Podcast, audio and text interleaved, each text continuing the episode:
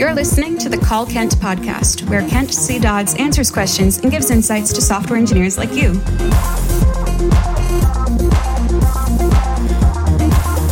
Now, let's hear the call. Hi, Kent. I'm Nicola. First of all, congrats for this podcast. I think it's an amazing concept. Well, my question is about web components, and especially creating web components in React. I need to build the components that can be used in different websites. These websites can use different frameworks, such as Vue, Angular, or React.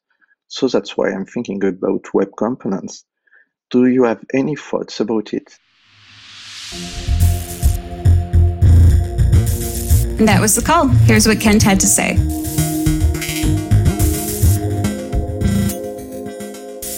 Hey, Nicholas, thanks for the question. Uh, web components is not an area that I've spent a lot of time working in, and so I uh, I can't give you a lot of like real real world practical advice from based on my own experience.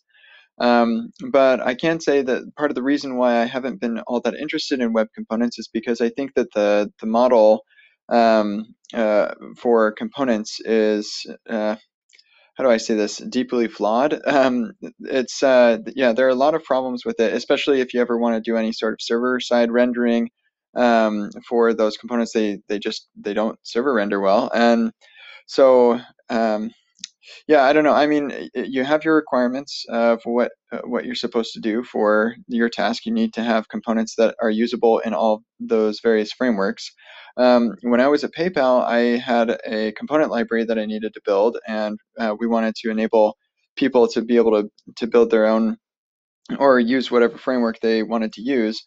And um, so what we ended up doing was um, I said, well, listen, um, most people are using React, and um, and that's where most people are going to be efficient and effective.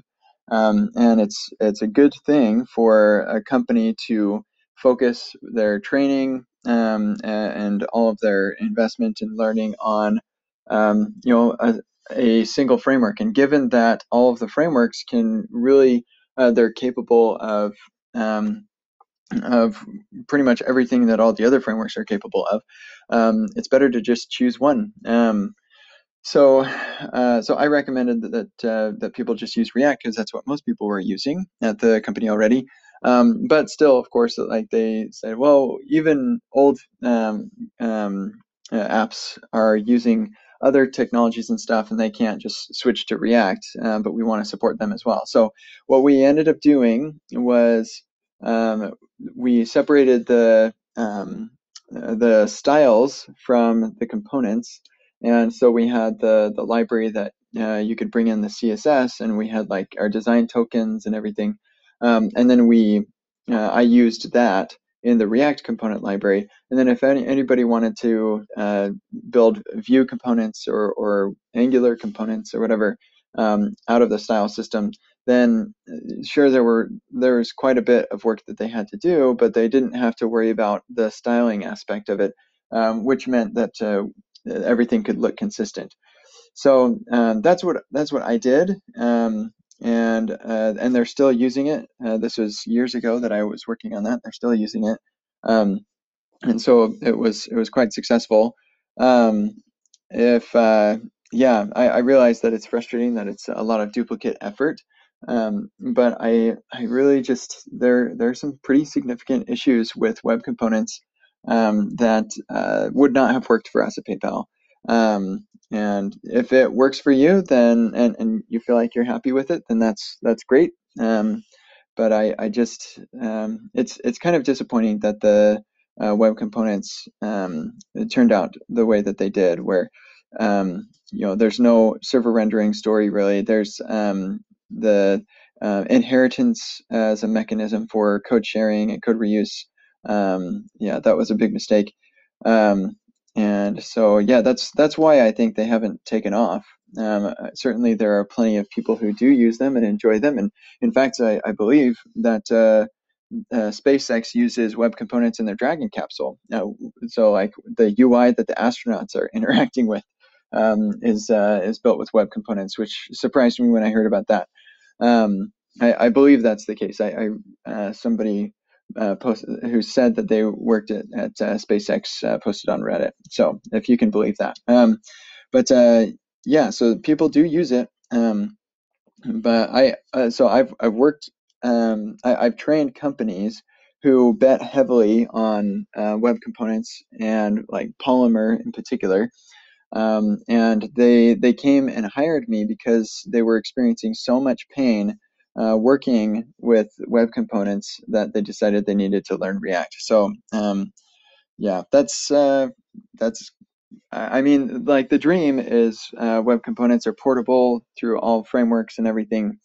Um, but it, I I guess they're just such a pain to to use that you may just be better off re-implementing the same thing in different frameworks. I don't know. I uh, and another thing to keep in mind is that you might, if that's the direction you, you take, you might be able to do that um, and and share a lot of code. Uh, in particular, I talked about the styling, but also even the logic. If if you um, if you put the logic inside of XState, for example, then you could uh, reuse those state machines and um, and then the the UI portion is actually pretty simple, and, and you could re-implement that in uh, in the various frameworks without too much trouble, because um, it's the state that's the tricky part. And and XState is perfectly capable of doing really complex stuff, but also capable of doing simple stuff as well.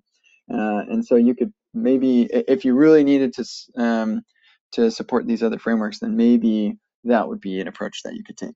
And so hopefully some of what I said is helpful. Um, and good luck, whatever you end up doing. If you do decide to go with web components or, or any of, uh, I guess in general, what I'm asking is I'd love to hear how things end up in like uh, six months or something and how you feel about it. So feel free to call back again. Thanks so much and have a wonderful day. This has been the Call Kent podcast.